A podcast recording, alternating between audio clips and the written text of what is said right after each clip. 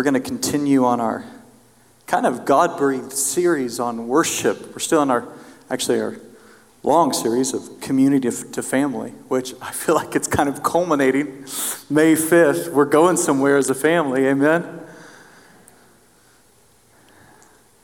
And we were just, you know, in an elders meeting a few weeks ago and talking about worship and and then the Lord laid this on Mike's heart like, ah, I feel like we need to focus on worship and so we kind of find ourselves in this Holy Spirit led, you know, we're, we're being led into concentrating on what is worship. And, and Mike did such a great job last week of why we worship. And we ended with a little bit of how. Like, what are some of the practicals? How, how do we enter into this place? And I'm sure you guys have awesome testimonies as well and awesome things that you do that take you into the presence. But today, we're going to focus on where we worship. Okay? So, we worship, and there are reasons. He's glorious, He's great, He's brought us in past the veil. But when we worship, where are we worshiping? And the Bible is very clear about this, and I'm excited to focus on this. We are actually going to set our minds on those things that are above. We're really going to do it this morning. You know, we say that a lot, but we're really going to go there. We're going to look at the scriptures of the saints before the throne and the elders and the angels and the four living creatures. And oh, and it's such a gift, the revelation that we get to carry in this place. It's such a gift. I was just thanking the Lord this week. Thank you for communicating this to Daniel and to John and to Ezekiel and to Isaiah. Thank you that we know this and that we can set our minds on the truth of what worship is. And like Mike said, from that place, enter into the warfare that the Lord has called us to enter into. Amen? All right, so we're going to pick up where we left off last week. Hebrews chapter 10 verses 19 through 23. I'm just going to read this. Such a precious passage. It says, And so, dear brothers and sisters, we can boldly enter heaven's most holy place because of the blood of Jesus. By his death, Jesus opened a new and life giving way through the curtain into the most holy place. And since we have a great high priest who rules over God's house, let us go right into the presence of God. I'm just going to read that again. And since we have a great high priest who rules over God's house, let us go right into the presence of God. And let's do this with sincere hearts, fully trusting Him. For our guilty consciences have been sprinkled with Christ's blood to make us clean, and our bodies have been washed with pure water. Let us hold tightly, without wavering, to the hope we affirm. For God can be trusted to keep His promise. Oh, there's power in those words. I love this reality. Now, Hebrews speaks very clearly to this reality that there's been a way made available through Jesus' blood. It was impossible for us before to enter the most holy place, to enter the sanctuary above. Moses got taken up and a replica was made, and Mike took us through that last week. And there was an outer court, and there was an inner court, and there was a Holy of Holies, and only one man once a year got to go behind that veil. You know what this is telling you? You get to go behind that veil anytime you desire. Anytime you want, because of his blood, because of his sacrifice. He was the real veil. And he was torn and he was bruised and he was crushed. And because his sacrifice, you get to enter through the veil of Christ Jesus into the most holy place. Not only is he, thank you, Anna. It is so good. Not my preaching, but this reality is so good. He's like, oh man, he's already shouting at us. I don't know if I can take this. I, I woke up kind of late. No, okay, I'm here. All right, he's shouting. We enter through his flesh. And not only do we enter, he's waiting there for us in the presence of God. The great high priest, the one who ever lives to intercede, the one who will never die, and his priesthood will have no end because he has the power of an indestructible life, and he sustains us before the presence of God. His intercession continues to make a way. He made a life giving way, and it's a life giving way because He's alive behind the veil. Never mind, there is no veil. He's passed through. Oh, this is a glorious reality. And how are we supposed to come? We're supposed to come with boldness. How are we supposed to come? Now, this isn't a brash boldness to where you like through the veil and this is my house. This is a humble confidence that we come before the Lord with. With humility and reverence, but confidence. One, that He's made a way. Two, that He desires us right with Him, face to face. He desires us there. Guys, He paid a high price for us to be there. He sent His best, He sent His Son. And the sacrifice of His Son, oh, made a way to come into the most holy place. Let's go to Hebrews chapter 4, verse 16. It tells us that let us therefore come boldly, we'll find it in a second. Let us therefore come boldly to the throne of grace that we may obtain mercy and find grace to help in time of need. Let us therefore come what? Boldly. Before where? The throne of grace. There's a throne of grace in the most holy of holies. There's a throne of grace. And from that throne of grace, there's a man on that throne, there's a person on that throne, there's the Father, and there's the Son, and they are ready to give mercy. They're ready to be gracious to their people. Let's go to Hebrews chapter 12, verses 22 through 24. It says, But you have come to Mount Zion. Okay, so we're coming to the most holy place, and we're coming, and there's a throne of grace. And now there's some more information. We come to Mount Zion. We come to the city of the living God, the heavenly Jerusalem, to an innumerable company of angels to the general assembly and the church of the firstborn who are registered in heaven. Just leave that scripture up there. Guys, there's angels that we come and we stand in the midst when we worship. There's the church of the firstborn who are already registered in heaven. Francie, Bob's there. He's worshiping. He's registered. He's gone through the line.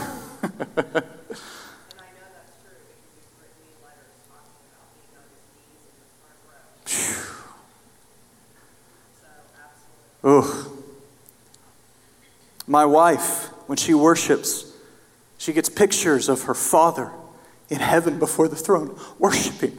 They have the same name, Bob and Bob. There's two Bobs. I wonder if they've met each other before the throne. Hey, my daughter was at your church. Yeah, I know your daughter. Guys, this is happening. It's real before his throne. They're registered in heaven. The spirits of just men made perfect, and we come to who? Jesus, the mediator. To Jesus, the mediator of the new covenant.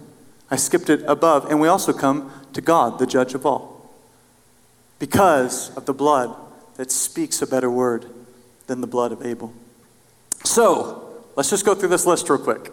When we come into worship, number one, I'm just kind of going through the progression. This is how I see it in my mind, okay? We come to Mount Zion and maybe like we're standing at the bottom of Mount Zion, the New Jerusalem. It says God's city. Those are synonymous for the same things. It said it's 1,400 miles high. So we're standing at the bottom, and we're hoping that we've done our leg days because it's going to be a long journey. But wait, it's not because we're ushered by the Spirit up to the top of the New Jerusalem, to the throne room of God, to the second most holy place, to an innumerable company of angels, to the assembly of the firstborn, the church, who are registered in heaven, the spirits have been made perfect, to the throne of grace. Guys, we don't only come to the most holy place, we are ushered in before his throne. I believe that room in heaven has space for everyone who believes in the name of Jesus. It's a big room. But guess what? He doesn't want you in the back. He says, Come closer. No, no, no, come a little closer. No, no, no, come a little closer. Come right up front to the throne of grace. And to the God, the judge of all. Now that's scary, and that should be a little scary. But guys, He's already judged in favor of our lives because He judges us through the blood of His Son Jesus. To us, it's not scary to come before the judge because that judge on the throne is our Father. And we come to Jesus, the mediator of the new covenant. And I love it. It says, Our, our hearts have been sprinkled and our bodies have been washed. The way I see this, the way I've been picturing this this week, is that Jesus is the high priest and he established a new priesthood, not of the order of Aaron, under his order. And I was just thinking about the washing, I was thinking about the cleansing. I began to research the cleansing of the priests and what they would do, and they would Moses' tabernacle, you would come in through the first veil to the outer court, and the priest would sacrifice for their own sins on the altar. And then they would go to the second, basically, station, and it was the brass basin. They had all the women turn in their mirrors that were made of brass, shiny brass. Now, women, I know that'd be a, be a tough thing, right? Got to give up your mirror. Sorry. All the women turn in their mirrors and they make this brass washing basin. And it's, it's almost like that sea of glass that's before his throne. It's that mirror like sea that it says in Revelation 4. And the priests wash their hands and they wash their feet. And then they go into the inner court and they begin to minister on behalf of the people. I was just thinking of this. And then I, so I looked at that in Exodus 30, and then I looked in Exodus 40, the first time they ministered before the glory came, before the fire came. And Moses is commanded to wash the priest's feet for the first time. God says, You, Moses, wash their feet. After that, it was their own responsibility. But Moses was the first one to wash their feet before they ministered. So Moses washes their hands, washes their feet, and then they minister to the Lord. And then it hit me.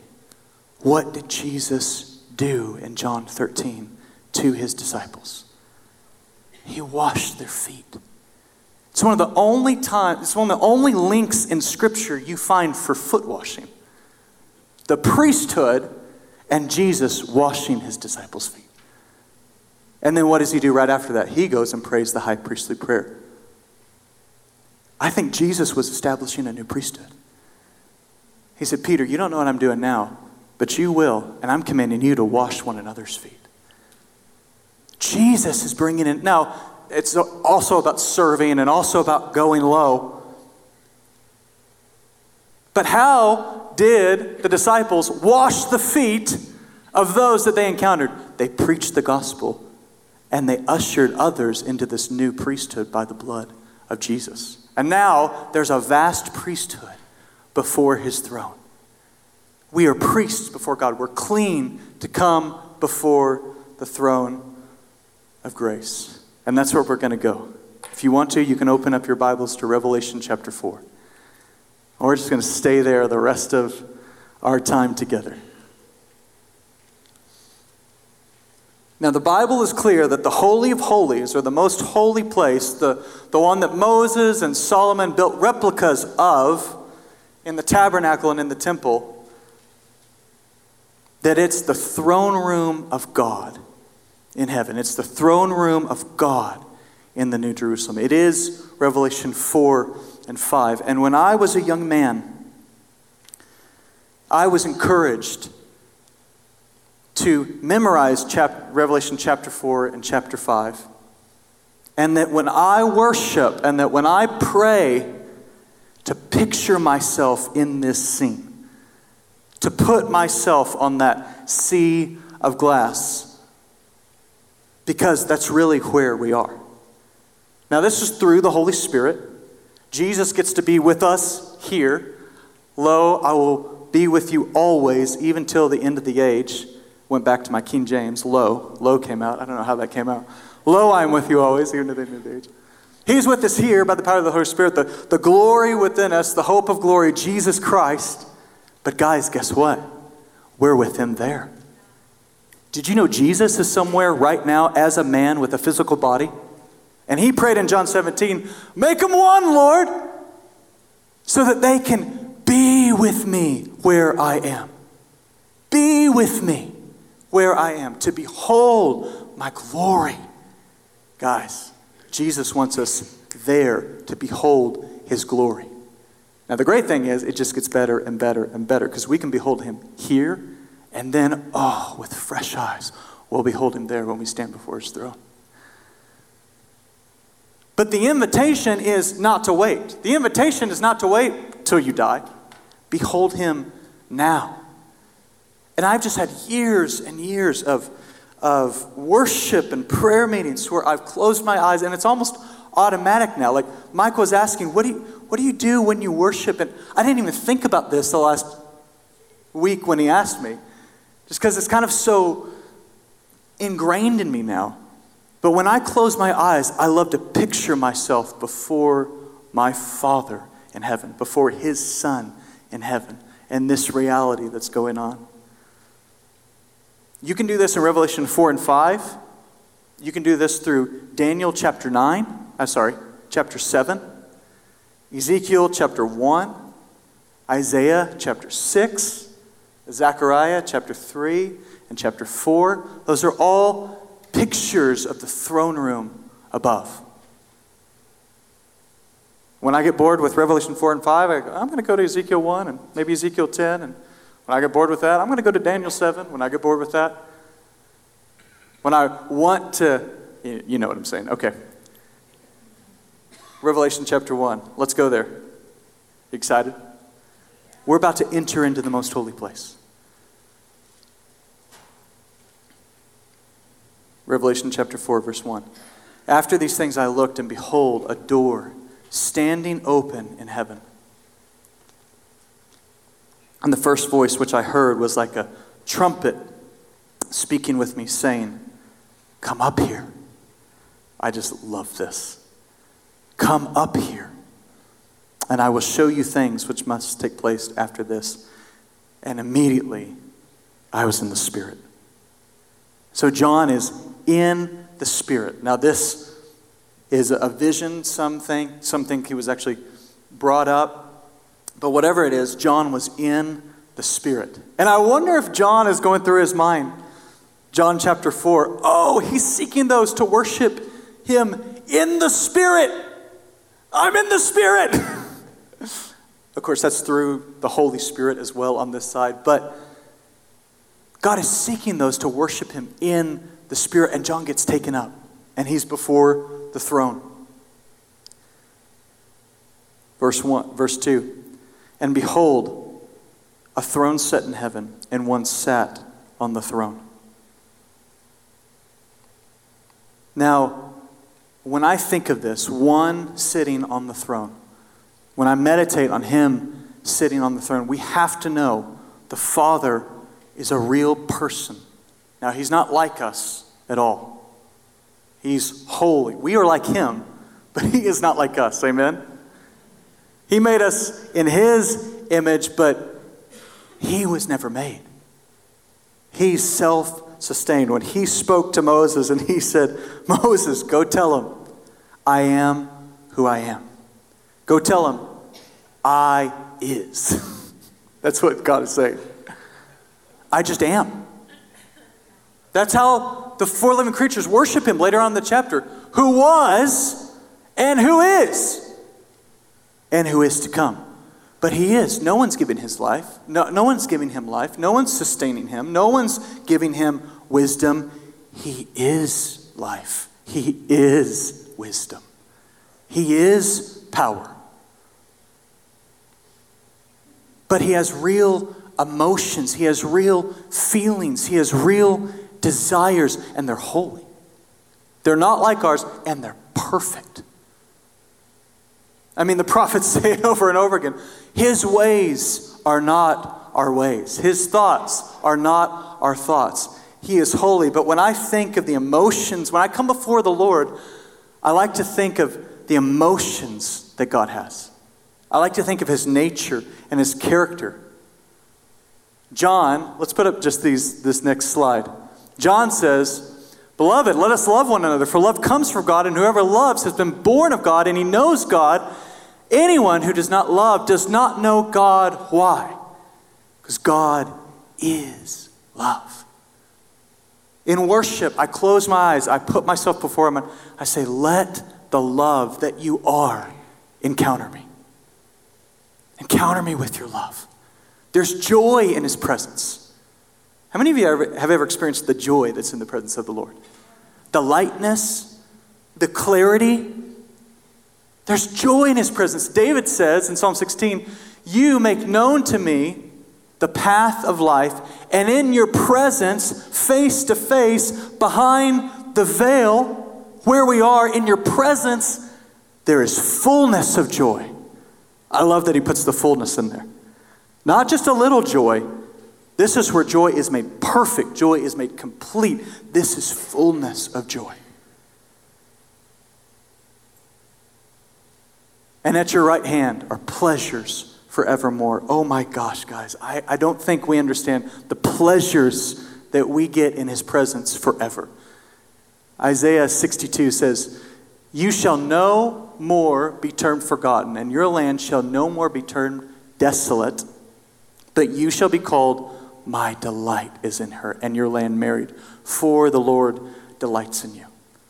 In worship, I try to hold these rea- realities in my heart and I come before the Lord, before His throne.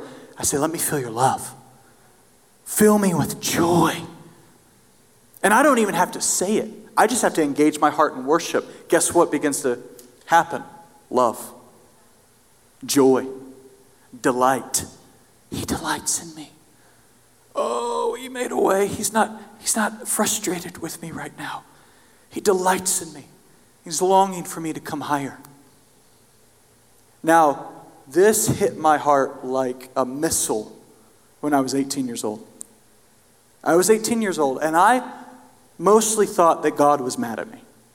I didn't say it. I had the same smile on my face that I have right now. But when I came into his presence, I mostly thought that he was mad at me. But I felt his delight in worship. And it was this strange, like, dichotomy. You know, it's like, I feel his presence. I feel his presence. Oh, but he's mad at me. I feel his presence. Oh, but he's upset with me right now.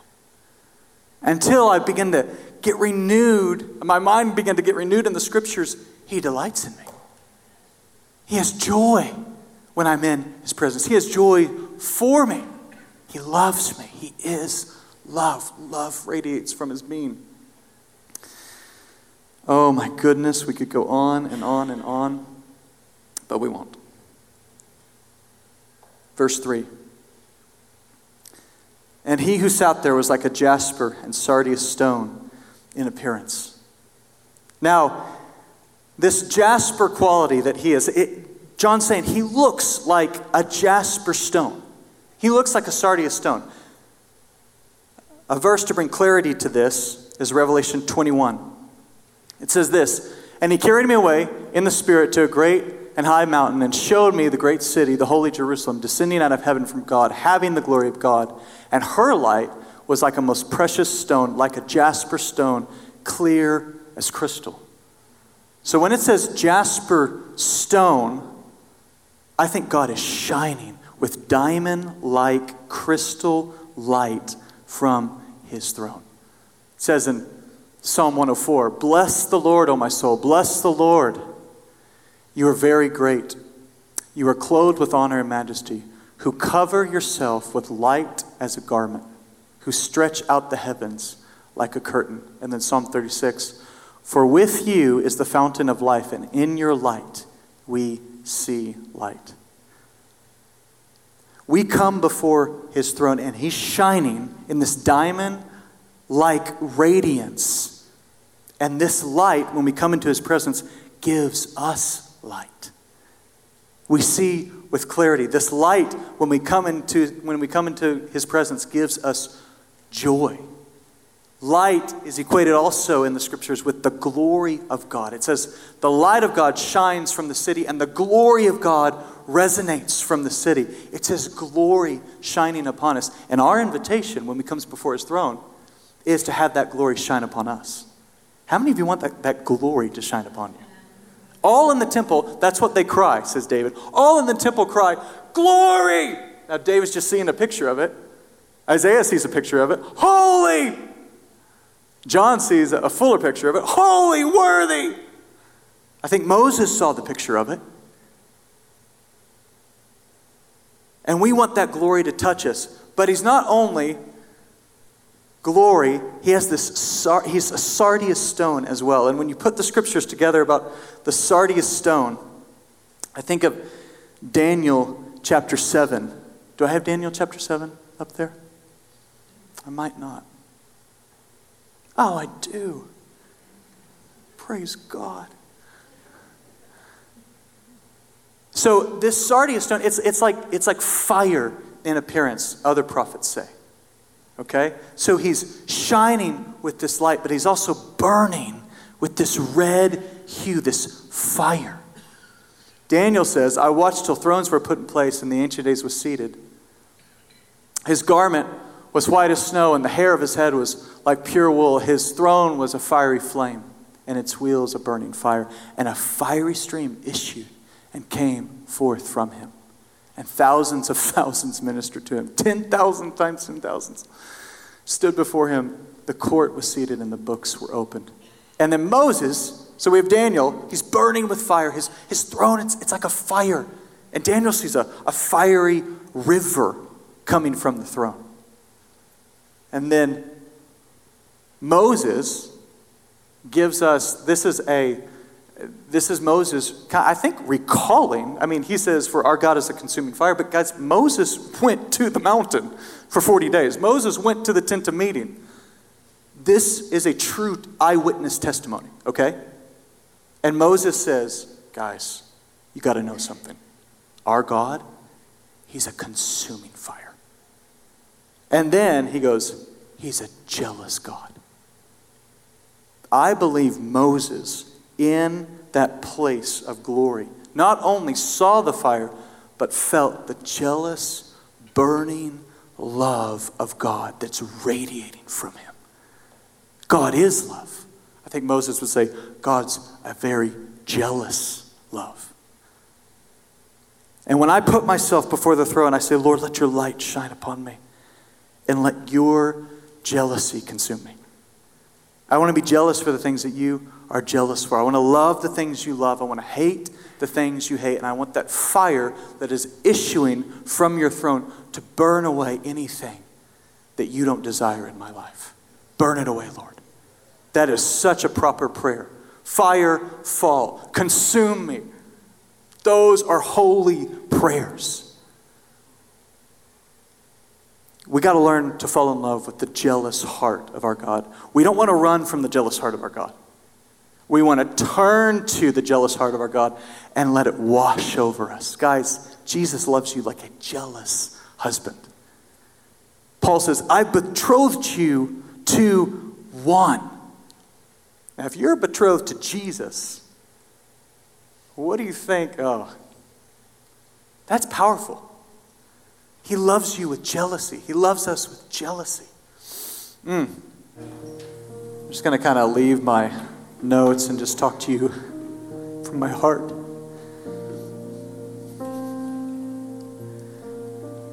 I was thinking this week as I was preparing to, to speak. Ray Hughes canceled, and I'm like, oh no, I have big shoes to fill when it comes to talking about worship. Ray Hughes, he had to go to the hospital. Uh, he has influenza A, influenza A, and I, I don't know if he's out or not. But Lord, we just pray for Ray Hughes right now, and we just ask you to heal him. We thank you for a father of worship leaders in our nation, and we just ask you to strengthen him.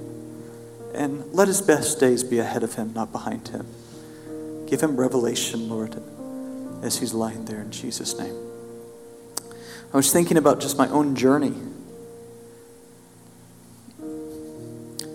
came out of a time of prayer on Friday, and Rachel and I were driving around doing errands, and I was just talking to her about my journey as a man of God. And it all boils down to the phrase, I love his presence. I love his presence. I didn't know the Bible. I barely knew the Lord. I was 12 years old. And I remember worshiping and feeling His presence. I didn't know how to explain it. But I knew I was near Him and He was near me.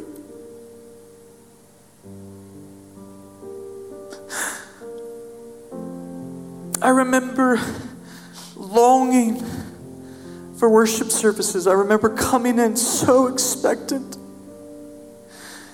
I couldn't wait to sing and to lift my hands, and it wasn't because I was a musician.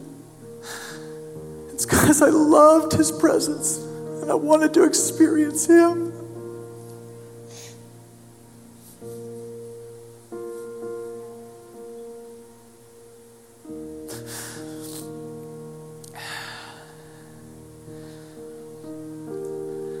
Scripture we ended on last week, Hebrews 10, says that because of the blood of Jesus, we have been ushered in to the most holy place.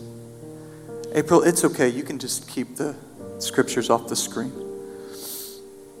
I'm just going to speak from my heart. You didn't do anything wrong just then, you did everything right.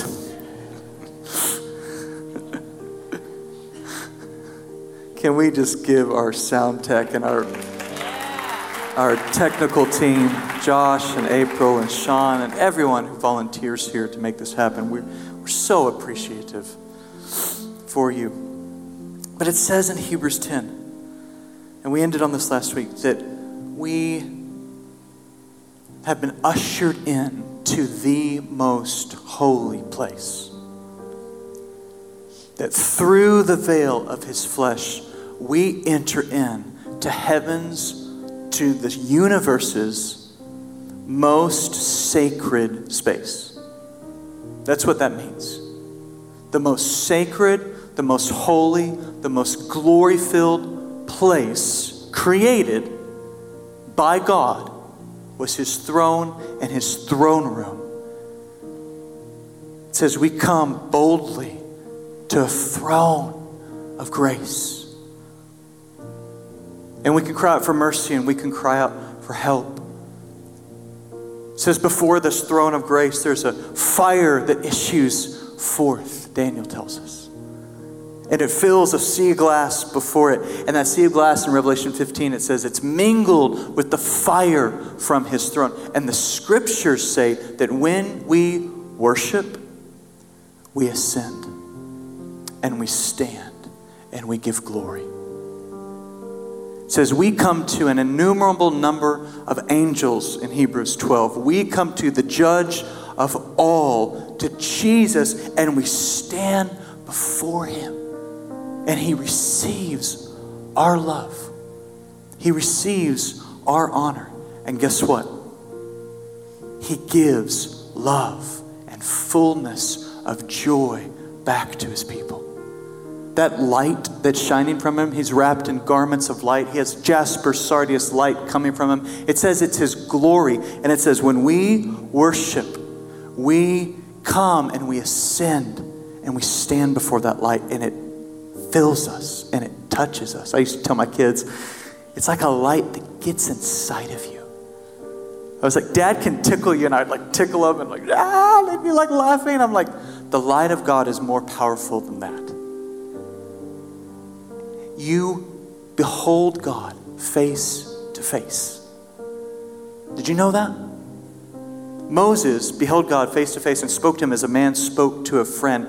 David picks up on that language and says, God, you said to me, Seek your face. And David's heart leaps in Psalm 27. It says, Your face I will seek. And I was thinking of my life, and I didn't know anything of that as a 12 year old, as a 16 year old. I didn't, I couldn't put any language to it.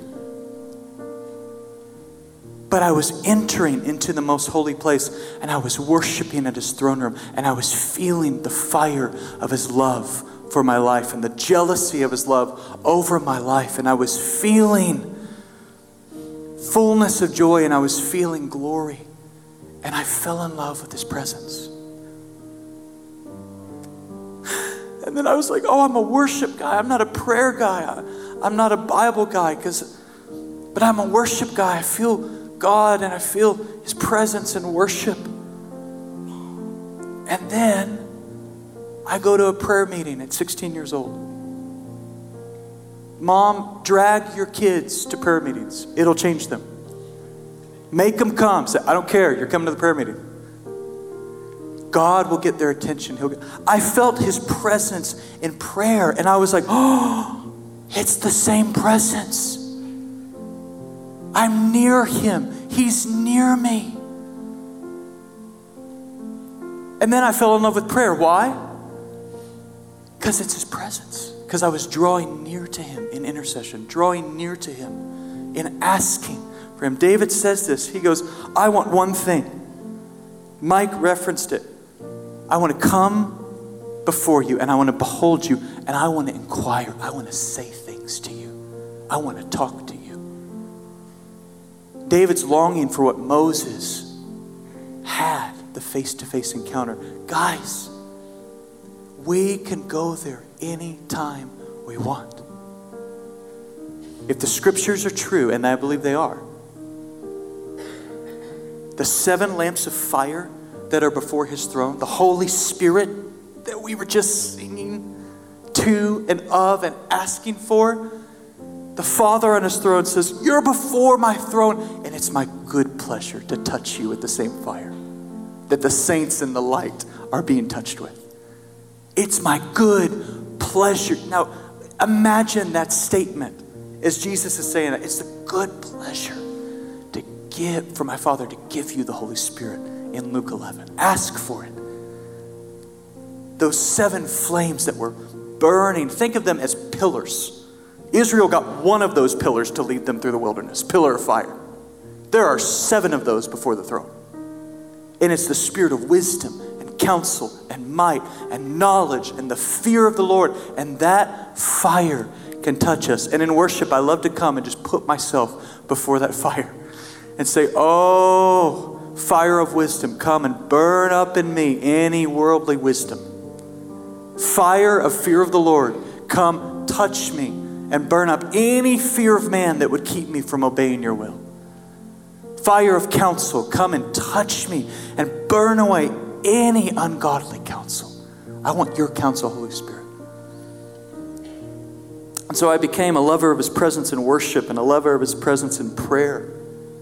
But the Word of God was still a mystery to me. But I loved his presence. And I was gaining a little bit more confidence that, oh, okay.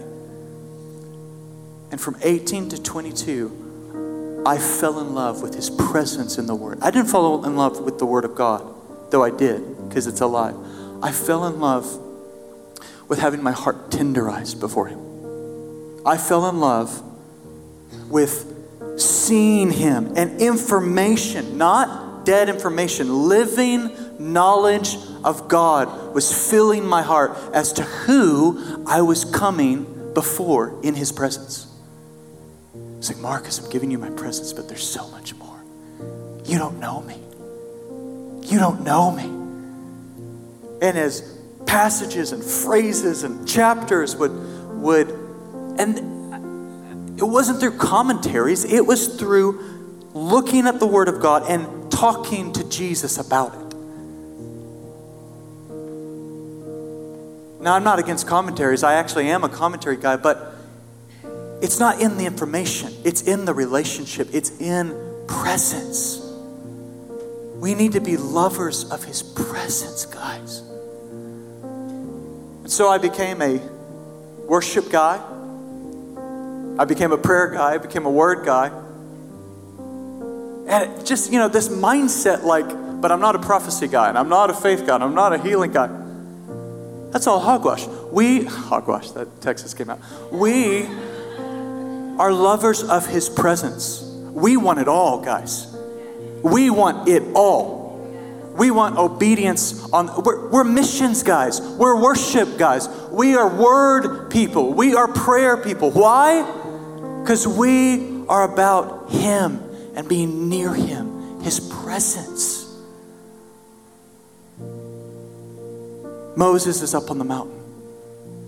The Israelites they make the idol. He's gone too long. They don't know where he's gone. Make us an idol, Aaron. Make us an image that we may worship. They start worshiping the image. God says, I can't be in the camp anymore. I got to go outside the camp. Moses is in crisis mode. God says, I'm not going to go with you, Moses, any longer unless I consume these people. I'll send an angel. You'll get the promised land. You'll get all my promises. An angel will go with you and lead the way, but I can't go with you and Moses with boldness. Hebrews 10, what we ended last week, boldly come before the Lord, boldly come before his throne of grace, boldly with confidence come into the most holy place through the veil, which is his flesh, by the blood of Jesus. Moses with boldness. If Moses can have boldness, we can have a little bit more, right? he didn't have the Son of God crucified for him on his behalf. Yet with boldness, Moses says, No, no, no, no, no, no, no. God, if your presence does not go with us, do not take us up from here. There was a longing for his presence. He experienced presence on the mountain. It's that same thing you and I get to experience. It's him. It's him. It's his eyes of fire. Moses was giving an eyewitness confession our God is a consuming fire, He's a jealous God. And I think Moses was before that living flame and he was feeling that jealous, burning fire of God. And he said, If your presence don't go, doesn't go with us, do not take us up from here. Guys, I feel like the Lord last week, this week, in these next coming weeks, He's given us an invitation again to hunger for His presence. As I was praying, I just had Revelation 2, verse 4, 5, and 6 hit me so hard. And it's the church of Ephesus, and the Lord says, I've, You've done many great things, Ephesus. You're, you're staying true. You're you're battling against false teachers. Ephesus had like a false teacher plague. Paul writes to Timothy twice about it. Be faithful to stand against these false teachers. Be faithful. Be faithful. And they were faithful. He saw their work, he saw their toil, he saw their endurance. They didn't give up. But he says, Ephesus, I have one thing against you. And this just touched me for my own life. It touched me for our church. It touched me for the Church of America. It just touched me everywhere. Okay? You've left your first love. You've left it, Ephesus. And I love that the Lord doesn't give definition to what that meant. He said, return and do the, the first works. Because if he gave us definition, we would start the program and be like, hey, we're a church that doesn't leave our first love, you know, because we do all these things. He says, no, Ephesus, that fire, that love, that passion, that love for my presence. That's the context I was putting in it for myself. Don't leave this place. I feel like that's what it means to be childlike before the Lord. We stay doing the works we did at first. We stay hungry. Have you have you ever gone to a prayer meeting or you've been in a prayer meeting and you were so expectant that God was going to break in? How many of you guys ever you've ever felt that? Jesus tells Ephesus, remember that. Remember that. And come back to that place. Ask me to take you back to that place of loving presence, of loving Jesus in all things. He tells Ephesus, all you got to do is remember, and then you got to say, I'm sorry. it's the remember the former days. Remember the love that was once in your heart for the word, for prayer, for worship. Remember that one worship service where you got lost in his presence and you actually didn't do this or this. There's a clock right there. Now, we have schedules, we have time. I, I have seven children. I have the list of, my wife has the list of things. and she tells me what, what I'm going and what I'm doing. But wouldn't it be great to have a heart that's always going, oh, I wish this wouldn't end? And I think we can have that. Not, now, we don't feel it. Sometimes there's obedience, and I, I get that. But, guys, my prayer for us in this season is that the Lord establishes, for some of us, restores. Some of us need a little restoration of a love for His presence. I want this to be a church marked by a people that love his presence in all things. We go downtown, we love his presence downtown. We are in a worship service, we're hungry and we're loving. Jesus, I want to know you, I want to feel you draw near to me. I'm before your throne. Fire, glory, holy, worthy, singing it all. So that's just where I want to I want to go back into worship. Can we do that? Can we just end? I mean, we we only have about 10 more minutes. What? Let's just love him in his presence. And I want to ask you to do this.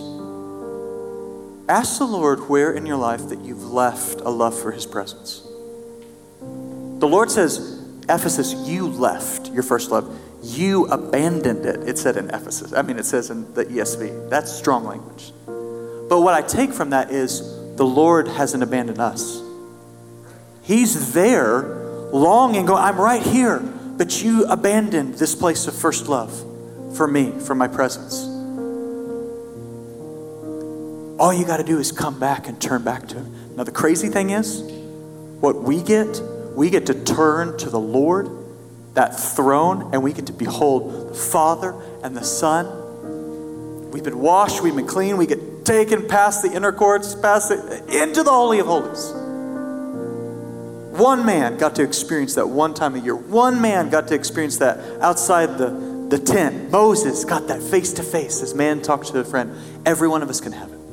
He says, I share and pour out loving kindness to thousands. You know what that means? To multitudes and multitudes and multitudes. I want to give face to face encounters.